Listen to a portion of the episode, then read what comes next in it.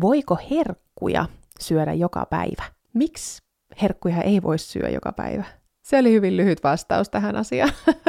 ei oikeasti. Mutta siis yksittäiset herkut ei tee meille mitään vahinkoa, jos ne yksittäiset herkut ei ole sellaisia, mille me ollaan allergisia, tai ne ei ole vaikka pilaantuneita tai muuten myrkyllisiä, niin yksittäiset herkut ei tee meille mitään vahinkoa. Enemmän on aina kyse kokonaisuudesta, ja tähän kokonaisuuteen voi vallan mainiosti sopia herkkuja, vaikka joka päivä.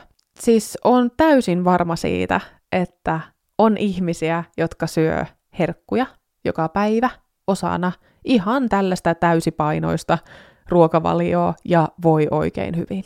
Koska tähän herkkujen syömiseenkin taas liittyy niin monia asioita. Mitkä asiat esimerkiksi on herkkuja, mitä me nähdään niin kuin herkkuina.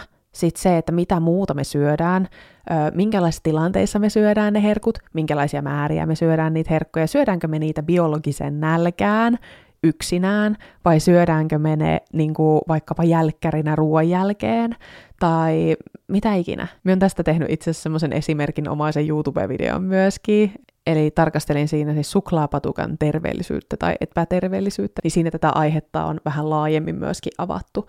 Mutta tosiaan, jos et ole itse allerginen niille herkuille, tai ne ei ole myrkytettyjä, tai ne ei ole pilaantuneita, niin miksei voisi syödä jotain herkkua joka päivä? Siinä on tärkeää miettiä sitä, että minkälaisia asioita se yksi herkku palvelee.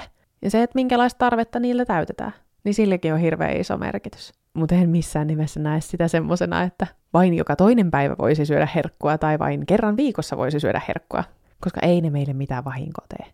Syö se herkku ja jatka elämää. Se on todennäköisesti sulle paljon terveellisempää kuin se, että se liikaa tätä asiaa lähdet miettimään.